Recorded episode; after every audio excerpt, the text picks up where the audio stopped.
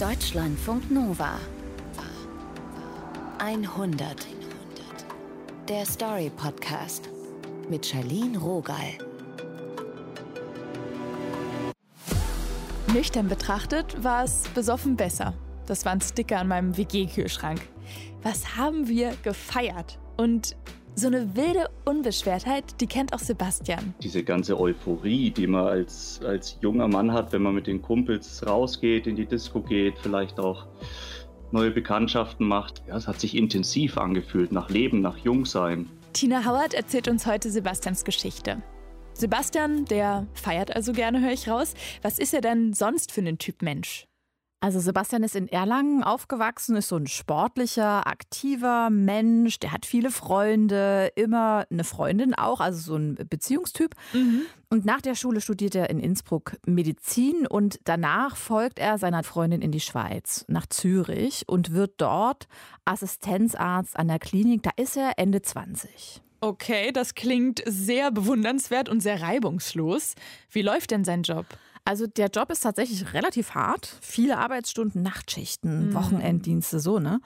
Und wenn er nicht arbeitet, dann geht er an den Wochenenden mit den Kollegen und Kolleginnen aus, also feiern. Mhm. Aber unter der Woche ist er oft sehr allein. Die Tür geht hinter mir zu und dann stellt sich erstmal dieses Gefühl ein, was mache ich jetzt? Seine Freundin, die arbeitet noch. Dann stellt sich so ein Gefühl von Einsamkeit ein und irgendwie bin ich einfach frustriert, ohne genau zu wissen, was ich jetzt dagegen tun kann. Überlege mir, was ich kochen könnte, schalte aber auch direkt den Fernseher ein. Ich mag es einfach nicht, dieses Alleine sein in dem Moment. Und dazu macht sich Sebastian eine Flasche Rotwein auf. Ganz oft war das Rocker Rubia, ein Rotwein aus Sardinien. Der erinnert mich an lange warme Sommernächte am Lagerfeuer zusammen mit meinen Eltern zu Hause bei uns im Garten und einfach so ein, ja, eine Erinnerung an Verbundenheit mit Menschen, die ich einfach sehr, sehr liebe. Das fehlt ihm halt sehr einfach in der Schweiz. Also seine Kontakte in Zürich, die sind noch sehr oberflächlich und die Beziehung zu seiner Freundin, die läuft auch schon seit einer ganzen Weile nicht mehr so gut. Wenn ich da in diese leere Wohnung reinkomme und alleine bin, spüre ich eine ganz tiefe Traurigkeit in mir, bei der ich aber nicht so richtig weiß, woher die kommt. Also er hat da eine Ahnung, kann das aber in dem Moment nicht zuordnen. Diese Traurigkeit ist auch eine Traurigkeit, die aus einer großen Tiefe aufsteigt. Je länger ich da auf dem Sofa sitze, desto mehr verändert sich auch mein Denken. Ich sehe die Welt plötzlich durch einen ganz negativen Filter. Und das Einzige, was in der Situation hilft, ist Alkohol. Ab dem ersten Schluck schon wird es in der Brust warm und wohlig und diese Traurigkeit geht weg. Ein tröstendes Gefühl und ein Gefühl von Geborgenheit stellt sich ein. Das klingt so, als könnte das auch zu einer gefährlichen Routine werden. Also ich meine, er trinkt ja nicht nur aus Genuss, oder? Genau, also das geht äh, bei ihm auf jeden Fall tiefer. Also das ist Angst vorm Verlassensein oder Verlassenwerden, mhm. vom Alleinsein auf dieser Welt. Das sind aber keine Gefühle, mit denen er sich jetzt nach einem anstrengenden Tag irgendwie auseinandersetzen kann oder will. Und dann ist es lieber der Rotwein. Schon irgendwie, ne? Mhm. Vorher hat Sebastian halt nur getrunken, wenn er unterwegs war mit Freunden, aber jetzt gönnt er sich diesen Rotwein eben immer häufiger, auch allein. Und er denkt, naja, das ist halt jetzt eine schlechte Phase. Wir haben uns getroffen und es hat einfach geknallt. Claudia heißt sie, ist halb Schweizerin, halb Portugiesin. Es geht so schlagartig, dass wir uns ineinander verlieben. dass ich äh, gar nicht weiß, wie mir geschieht. Claudia hat einfach eine total gute Energie, die Sebastian richtig anzieht. Die ist quirlig, die ist aber auch gleichzeitig ein Ruhepol. Die hat ein großes Herz, startet ihren Morgen immer mit Kaffee, geht meist ungeschminkt aus dem Haus und steht total auf Schokolade und auf Sebastian. Ich trenne mich von meiner Freundin, ziehe aus. Sie trennt sich von ihrem Freund und zieht aus. ja, und die beiden ziehen direkt zusammen. Das Erste, was wirklich gemeinsam an dieser Wohnung war, waren drei kleine Tomatenpflänzchen von meinem Stiefvater aus dem Gewächshaus. die liefern uns kiloweise Tomaten, die total lecker sind. Das hört sich so richtig schön an. Nach Bilderbuch Love Story. Auf jeden Fall. Und mit dieser Liebe sind dann auch die dunklen Gedanken erstmal weg. Also mhm. statt Partys am Wochenende gibt es ganz schnell Pärchenabende im Restaurant. Du weißt Bescheid, ne? Mhm. Und die beiden lassen sich wirklich richtig gut gehen und wissen ganz schnell, das mit uns, das ist es jetzt all in also. Auf jeden Fall. Und anderthalb Jahre später heiraten die auch schon, im Januar 2016. Ach, mhm. Im Sommer gibt es dann eine riesige Hochzeitsparty und im Herbst geht es in die Flitterwochen nach Sardinien für zwei Wochen. Und Freunde haben ihnen da zwei Übernachtungen in einem Luxushotel spendiert. Da haben sie so einen eigenen Pavillon mit einem eigenen Pool. Ist alles mhm. sehr so schick, modern, Marmor, Schnick, Schnack und so. Und dann gibt es natürlich einen phänomenalen Blick aufs Meer und dazu dann fantastisches Essen und leckeren Wein. Die beiden verbringen den Tag in ihrer Lieblingsbucht, gehen schwimmen und relaxen. Da gibt es ein Bistro, dort essen sie zu Mittag was Kleines und Sebastian bestellt sich schon mal einen kühlen Weißwein. Ich spüre einfach zum ersten Mal in meinem Leben im nüchternen Zustand so ein inneres Unwohlsein und eine innere Unruhe. Und kaum trinke ich, kommt Erleichterung. Seine Frau Claudia trinkt nicht mit. Ich fordere sie auf und sage, jetzt trink doch auch mal mit. Wir sind doch in den Flitterwochen und ich will nicht immer alleine trinken. Sie will aber nicht und sie versteht auch nicht, was jetzt eigentlich Sebastians Problem ist. Einerseits habe ich überhaupt nicht verstanden, wieso dass er unbedingt will, dass ich mittrinke und mich dazu drängt. Es hat mich dann aber auch wütend gemacht und habe auch gar nicht gewusst, wie soll ich jetzt darauf reagieren und damit umgehen. Also wie soll sie damit umgehen? Ich empfinde es in der Situation als Nichtwürdigung unserer Flitterwochen. Die gehören ja schließlich gefeiert. Und das geht nicht ohne Alkohol. Der gehört ganz klar dazu zum Feiern. Claudia lässt sich breitschlagen. Ja, dann vereinbaren wir an dem Nachmittag eigentlich mehr oder weniger, dass sie jetzt heute am Abend im Restaurant auch mal mittrinkt. Für diesen Abend haben sie einen Tisch im Restaurant des Hotels gebucht. In dem kleinen Restaurant sind sie fast allein, da ist nur ein weiterer Tisch besetzt. So richtig gut ist die Stimmung zwischen den beiden aber nicht. Diese Alkoholdiskussion, die hängt ihnen einfach noch nach. Aber Sebastian lässt sich nicht beirren. Die Gelegenheit nutze ich und bestelle dann natürlich einen ganz besonderen, tollen und unfassbar teuren Weißwein. Und dazu gibt's knuspriges Brot, frischen Fisch, mehrere Gänge, also das Beste der sardischen Küche. Ich spüre schnell, dass ich mich die Tage vorher zusammengerissen habe, weil sie nicht getrunken hat, habe ich mich beherrscht und auf die Menge geachtet. Und jetzt trinkt sie mit und ich kann endlich so viel trinken, wie ich will. Die erste Flasche ist ziemlich schnell leer.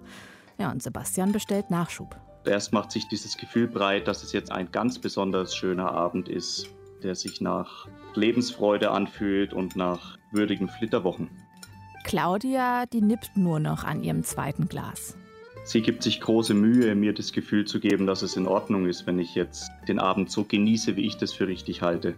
Aber ich spüre natürlich trotzdem, dass sie es nicht gut findet. Die Gespräche werden flach, und der Rausch macht sich breit. Fühle mich eingepackt wie in Watte. So ein warmes, wohliges Gefühl in der Brust. Ja, es ist ein Gefühl wie wenn man glücklich ist. Claudia und Sebastian gehen dann irgendwann aufs Zimmer und nehmen den restlichen Weißwein noch mit. Aber Sebastian will mehr, der ist noch nicht fertig. Der bestellt noch eine Flasche Rotwein. In ihrem Zimmer machen sie dann so ein bisschen Musik an, tanzen auch noch ein bisschen, bis Claudia schließlich müde wird und sich schlafen legt. Und Sebastian legt sich neben sie, macht den Laptop an, setzt sich Kopfhörer auf und schaut YouTube-Videos. Auf jeden Fall trinke ich diese, diese sehr, sehr wuchtige Flasche Rotwein quasi alleine aus. Und zwar so lang, bis es draußen langsam hell wird. Irgendwie will ich nicht, dass der Abend aufhört, weil ich auch schon ahne, dass es mir am nächsten Tag schlecht gehen wird. Und irgendwann ist die Flasche leer, ich mache die YouTube-Videos aus und leg mich schlafen. Was für ein Abend. Also das klingt nach Saufen im Alleingang mhm. letztendlich. Ja. Gibt es da irgendwie Streit am nächsten Morgen? Ist ja schon eine Nummer. Oder kann Sebastian das irgendwie kaschieren? Nee, also weder noch, weil dazu hat er überhaupt keine Kraft. Dem ist nämlich kotzeübel. Der steht auf und rennt direkt ins Bad und übergibt sich. Also der stülpt sich einmal von innen nach außen. Das hört auch nicht auf. Also er muss sich immer wieder übergeben. Ja, und die beiden, die müssen an diesem Morgen eigentlich das Hotel wechseln. Aber Sebastian, der ist halt so gar nichts imstande. Das heißt, Claudia muss das alles alleine machen und buxiert ihn dann von einem Hotel ins nächste. Und das macht sie einfach nur traurig und wütend. Ich bin sehr traurig über das, aber auch wütend.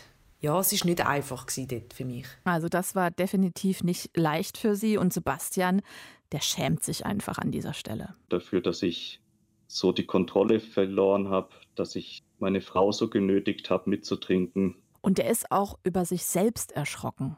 Ja, das ist ja auch echt bitter. Ich meine, es mhm. sind die Flitterwochen. Hui, zieht er daraus irgendwelche Konsequenzen? Also macht er ja. Mhm. Zurück aus den Flitterwochen trinkt er tatsächlich erstmal weniger. Aber dieses Erlebnis und die Scham und das schlechte Gewissen, das ist auch relativ schnell wieder weg. Ich merke, dass sich irgendwas im Kopf verändert hat. Zum ersten Mal braucht es keinen Grund, um zu trinken, sondern die Gründe werden geschaffen, damit ich trinken kann. Und er trinkt schneller.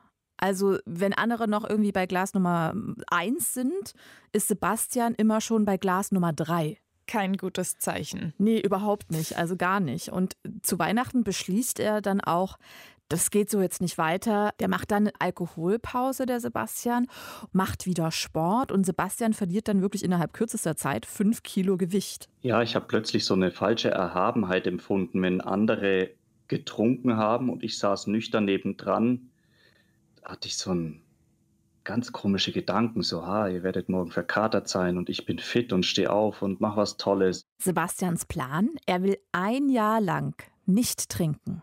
Das finde ich gerade wirklich eine Ansage. Schafft er das? Er trinkt im Januar nicht. Er trinkt im Februar nicht. Er trinkt im März nicht.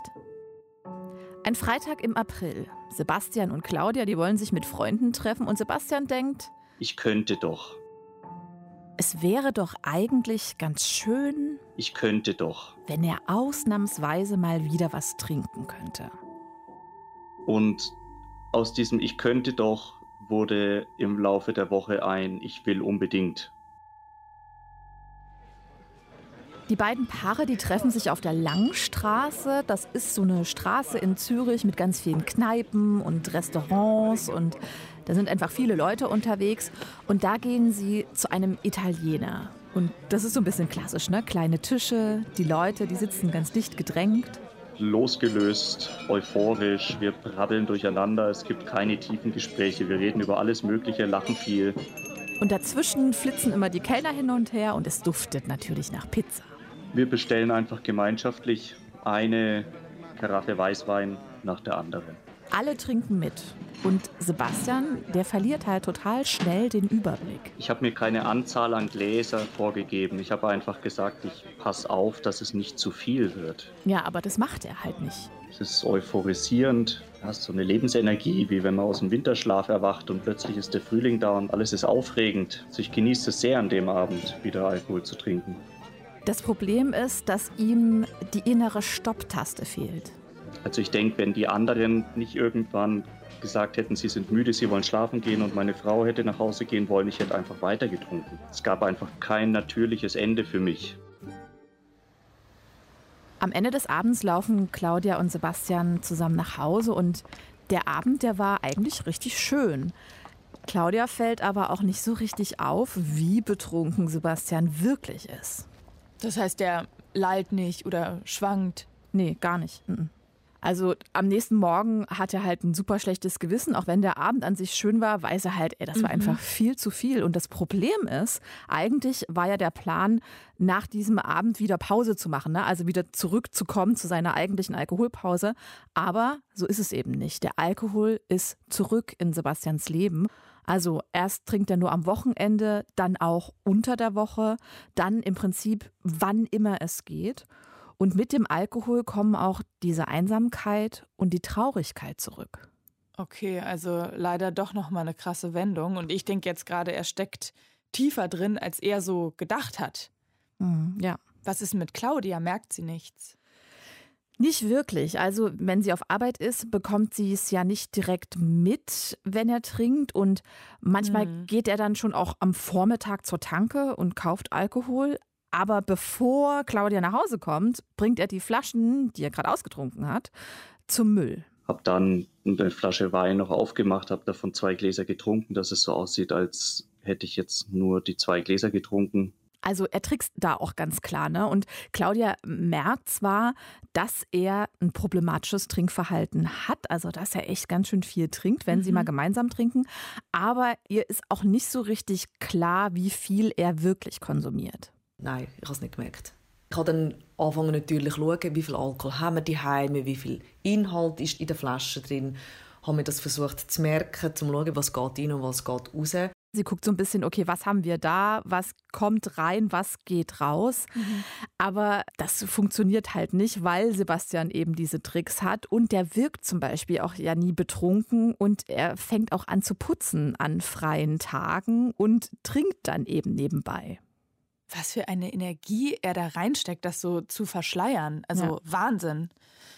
Oh, ich muss sagen, also das würde auch an mir komplett vorbeigehen. Es ist schwierig tatsächlich da dahinter zu kommen, ja. Wie läuft das bei seinem Job?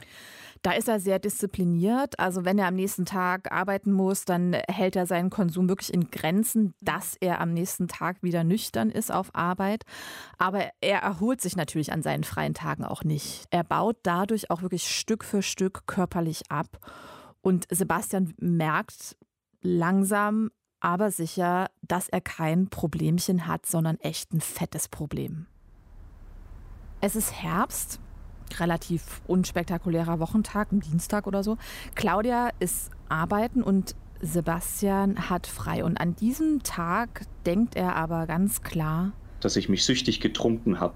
Ich habe mein Gehirn so lange mit Alkohol traktiert, bis es nicht mehr ohne konnte. Sebastian hat echt null Energie mehr, der ist körperlich wirklich fertig, kann sich zu nichts mehr aufraffen und schafft es irgendwie gerade so aus dem Bett raus auf seine Stoffcouch im Wohnzimmer. Also sowas wie rausgehen aus der Wohnung kommt überhaupt nicht in Frage.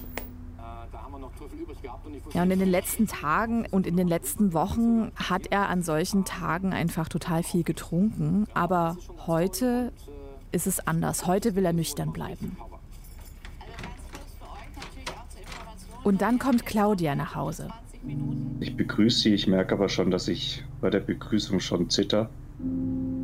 Sebastian bittet Claudia ins Wohnzimmer und sammelt wirklich seinen ganzen Mut zusammen. Habe ich in die Augen geschaut, habe gesagt, ich bin alkoholabhängig.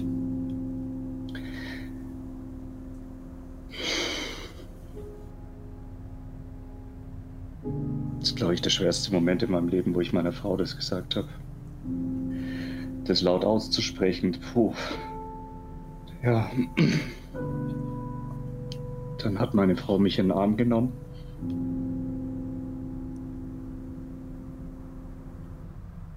Ich habe geheult wie Schloss und uiuiui. Zieh gerade mit. Irgendwie weiß ich in dem Moment, jetzt gibt es keinen Weg mehr zurück. Und dann hat sie nur gesagt, ich bin für dich da.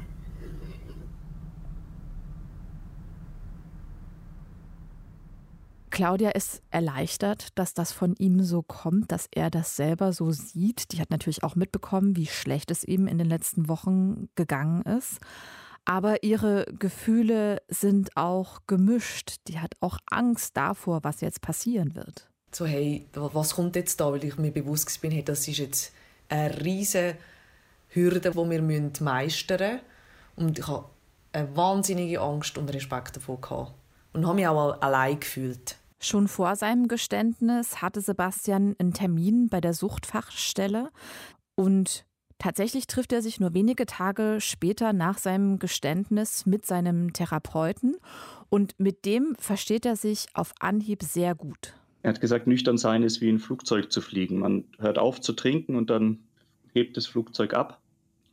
Und dann ist es ganz wichtig, dass man in der Luft immer wieder nachtankt, weil wenn man vergisst, das Flugzeug zu tanken, dann stürzt man ab. Und mit tanken meinte er, ich soll mir Gutes tun. Sebastian geht aus dieser ersten Therapiestunde raus, kauft sich eine Flasche rum und trinkt. Also ein letzter Rausch. Und danach hört er auf. Aber das stellt sich als viel schwerer raus als gedacht.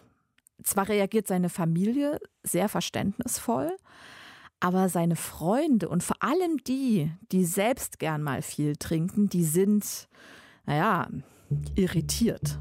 Warst du alkoholabhängig? Das kann doch nicht sein. Entweder wurde gar nicht reagiert, ist mir gar nicht aufgefallen, ist doch sicher nicht so schlimm. Naja, jetzt machst du mal eine Pause.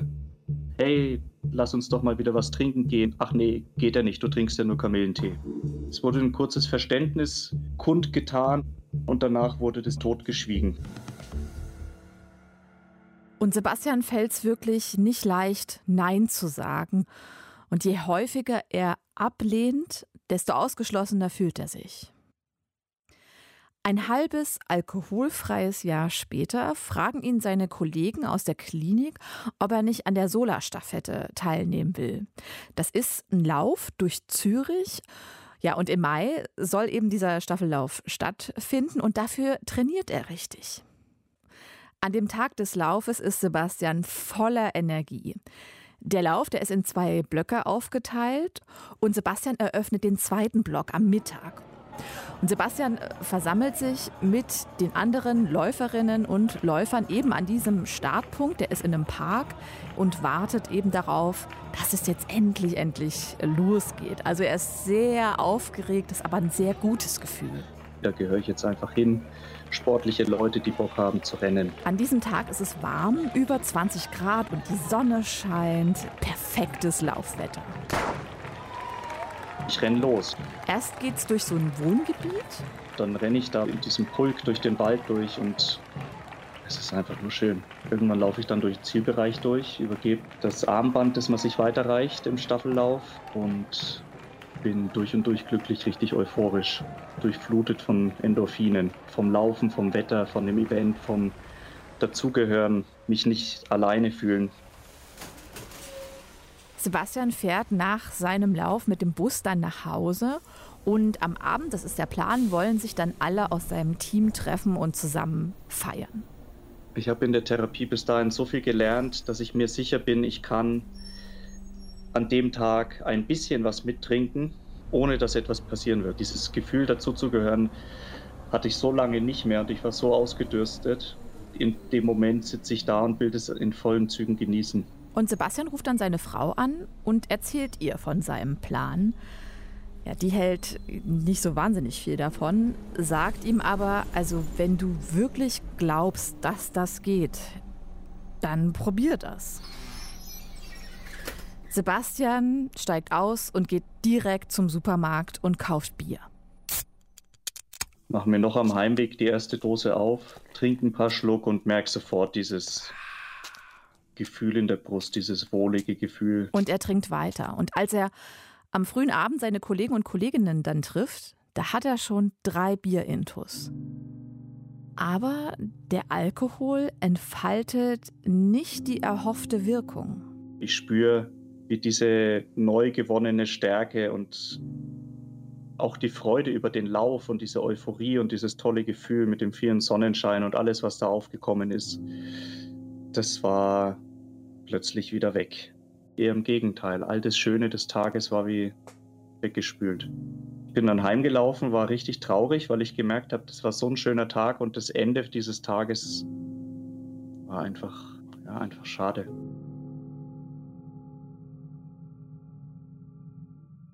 Das tut einem ja richtig leid, wenn man das hört. Und auch Respekt an seine Frau, dass sie da immer wieder so ins Vertrauen geht. Was macht Sebastian denn nach diesem Abend? Trinkt er wieder oder hört er sofort auf? Also nach diesem Abend lässt er das direkt wieder mit dem Alkohol. Mhm. Also er geht dann mehrere Monate zu seinem Therapeuten und mhm. da kommt auch zum ersten Mal so richtig zur Sprache, was seine Sucht zum Beispiel mit seinem verstorbenen Vater zu tun haben könnte. Der hat die Familie nämlich verlassen, als Sebastian ein kleiner Junge war Und dieses sich verlassen fühlen auf der einen Seite und dann aber auch dieses unbedingt dazugehören zu wollen auf der anderen Seite, zur Not eben durchs Trinken, ja. Das ist so ein Prozess, das geht jetzt so langsam los. Also Sebastian beginnt zu verstehen, was das eben mit seinem Trinkverhalten mhm. zu tun hat. Ne? Ja, und im November beendet er diese Therapie und ist sich da an dem Punkt sicher, ich schaffe das. Aber dann laden die neuen Nachbarn ihn und Claudia zu einem Neujahrsgrillen im Hof ein. Oh, oh ich ahne es. Ja, genau. Und äh, Sebastian denkt sich eben wieder, na ja, ich mhm. versuche das jetzt nochmal. Vielleicht geht das ja, dass ich kontrolliert trinken kann im Prinzip. Aber das Muster, das wiederholt sich. Er trinkt zu viel und der Druck ist auch direkt wieder da. Und er schafft es auch nicht mehr so richtig, mit Freunden Kontakt zu halten. Also viele Beziehungen in die alte Heimat brechen ab und neu geknüpfte Kontakte schlafen direkt wieder ein. Ein Montag im Februar, zu warm für Winter, noch zu kalt für Frühling. Und als Sebastian an diesem Montagmorgen aufwacht, da ist Claudia schon auf Arbeit und er hat heute frei. Was mache ich jetzt? Was mache ich jetzt? Ganzer Tag, ich alleine hier bei dem Wetter, was soll ich denn machen? Was soll ich machen? Also er weiß überhaupt nicht, wohin mit sich und fühlt sich aber auch sehr schlecht in seiner Haut. Ja, dann setze ich mich aufs Fahrrad, fahre zur Tankstelle und kaufe mir Energy Drinks und ein paar von diesen kleinen Wodkaflaschen. Fahre nach Hause, mache mir den ersten Drink, kipp den runter, mache mir direkt den zweiten Drink hinterher ich merke, ich will mich endlich mal wieder gut fühlen. Ja, und Sebastian dreht dann einfach die Anlage voll auf. 90er Jahre Musik erinnert mich halt einfach so an meine Jugend, wo alles so einfach war. Sebastian trinkt und fängt an, die Wohnung zu putzen. Ja, und nebenbei trinkt er eben und trinkt, trinkt und trinkt. Irgendwann ist der Wodka leer, Kopfhörer rein, wieder rauf aufs Fahrrad, ab zum Supermarkt, und da kauft er sich eine Flasche Gin und eine Flasche Tonic. Und dann verliere ich komplett die Kontrolle. Den restlichen Nachmittag trinke ich wie im Wahn einfach weiter. Und irgendwann kommt dann Claudia nach Hause. Ja, und da ist die Ginflasche leer. Meine Frau sagt mir, ich war so betrunken, dass ich kaum noch stehen konnte, keinen geraden Satz mehr herausgebracht habe, nur noch gelallt habe. Claudia ist da echt sehr erschrocken drüber, weil so hat sie ihn noch nie erlebt. Und sturzbetrunken fällt Sebastian dann irgendwann ins Bett. Aber lange kann er nicht schlafen. Er wacht sehr früh auf und liegt quasi in seinem kalten Schweiß. Ich rufe nach meiner Frau, rufe wirklich Hilfe, Hilfe. Als würde ich fallen und ersticken gleichzeitig, fühle ich mich. Irgendwas passiert in meinem Brustkorb und ich bin mir sicher, jetzt geht's dahin jetzt sterbe ich.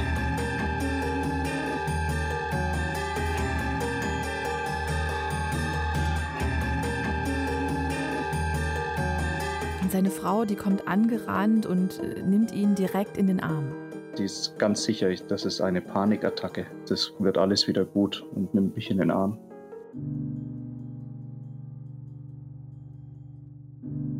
Wie hat das passieren können? Ich hatte so viel gelernt in der Therapie. Mir ging es bis auf Ausnahmen immer besser. Und dann passiert das. Der komplette Kontrollverlust. Und jetzt bekomme ich richtig Angst. Jetzt bekomme ich Angst, ich schaff's nicht. Ich schaff's nicht und ich sterbe an dem Scheiß.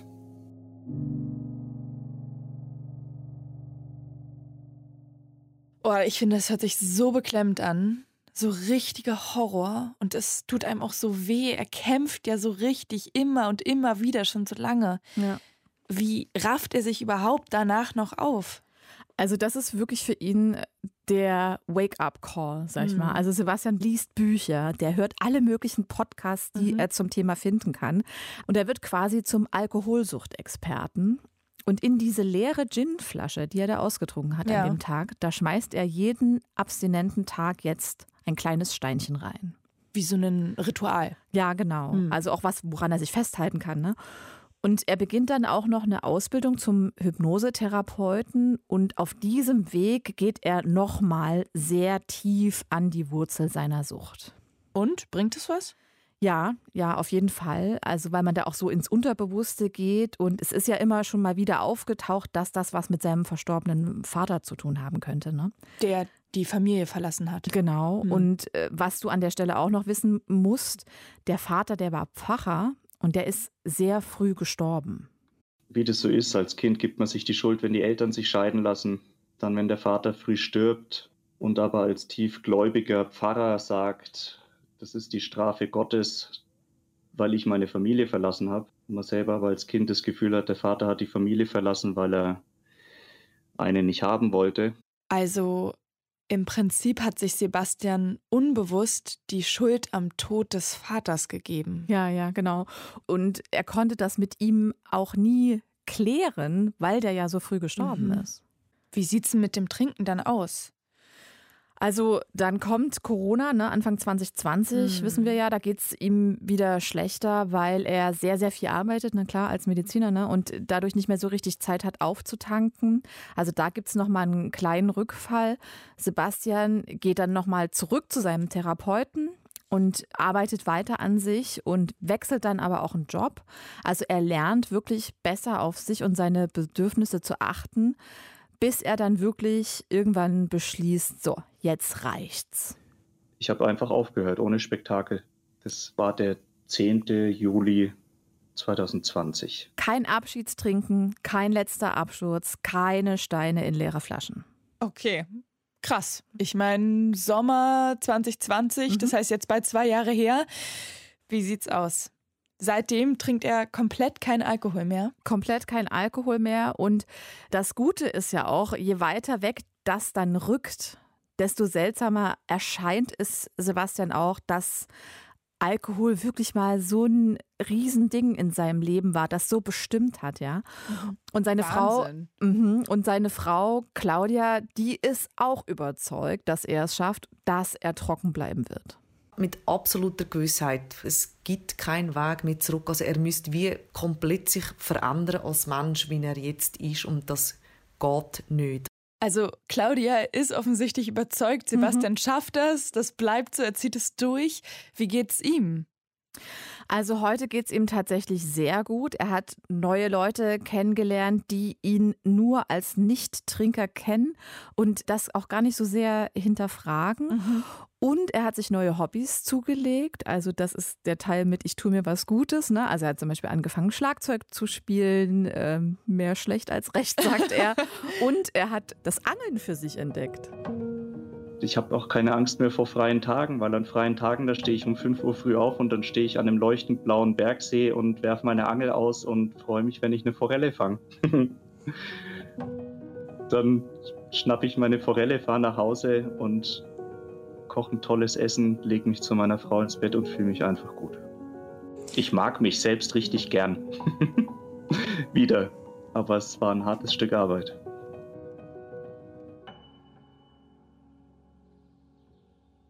Ich bin ehrlich beeindruckt. Wirklich, von Sebastian, von diesem unglaublichen Kampfgeist, immer wieder Therapie und dann auch von Claudia. Es muss so belastend sein, immer wieder aufs Neue zu hoffen, dass sich wirklich was ändert. Und Sebastian, der hat es ja bewiesen. Ich wünsche den beiden wirklich alles Gute. Und gerade ne, in unserer Gesellschaft an Alkohol vorbeizukommen, das ist absurd und wie lächerlich manchmal diese Dialoge sind, wenn irgendwer ablehnt zu trinken. Da wünsche ich mir, dass es mehr Akzeptanz gibt für ein Nein, ganz schlicht, ohne Rechtfertigung. Danke, Tina Howard, dass du uns die Geschichte von Sebastian erzählt hast. Das Team um diese 100 sind Julia Roche, Taina Grünzig und Uwe Bräunig. Welche Geschichten würdet ihr hier gerne mal hören? Oder habt ihr selbst was erlebt, was ihr gerne teilen würdet? Schreibt uns eure Gedanken an 100.deutschlandfunknova.de. Mein Name ist Charlene Rogal. Danke fürs Zuhören. Seid gut zu euch. Deutschlandfunk Nova 100. Der Story Podcast. Jeden zweiten Freitag neu auf deutschlandfunknova.de und überall, wo es Podcasts gibt. Deine Podcasts.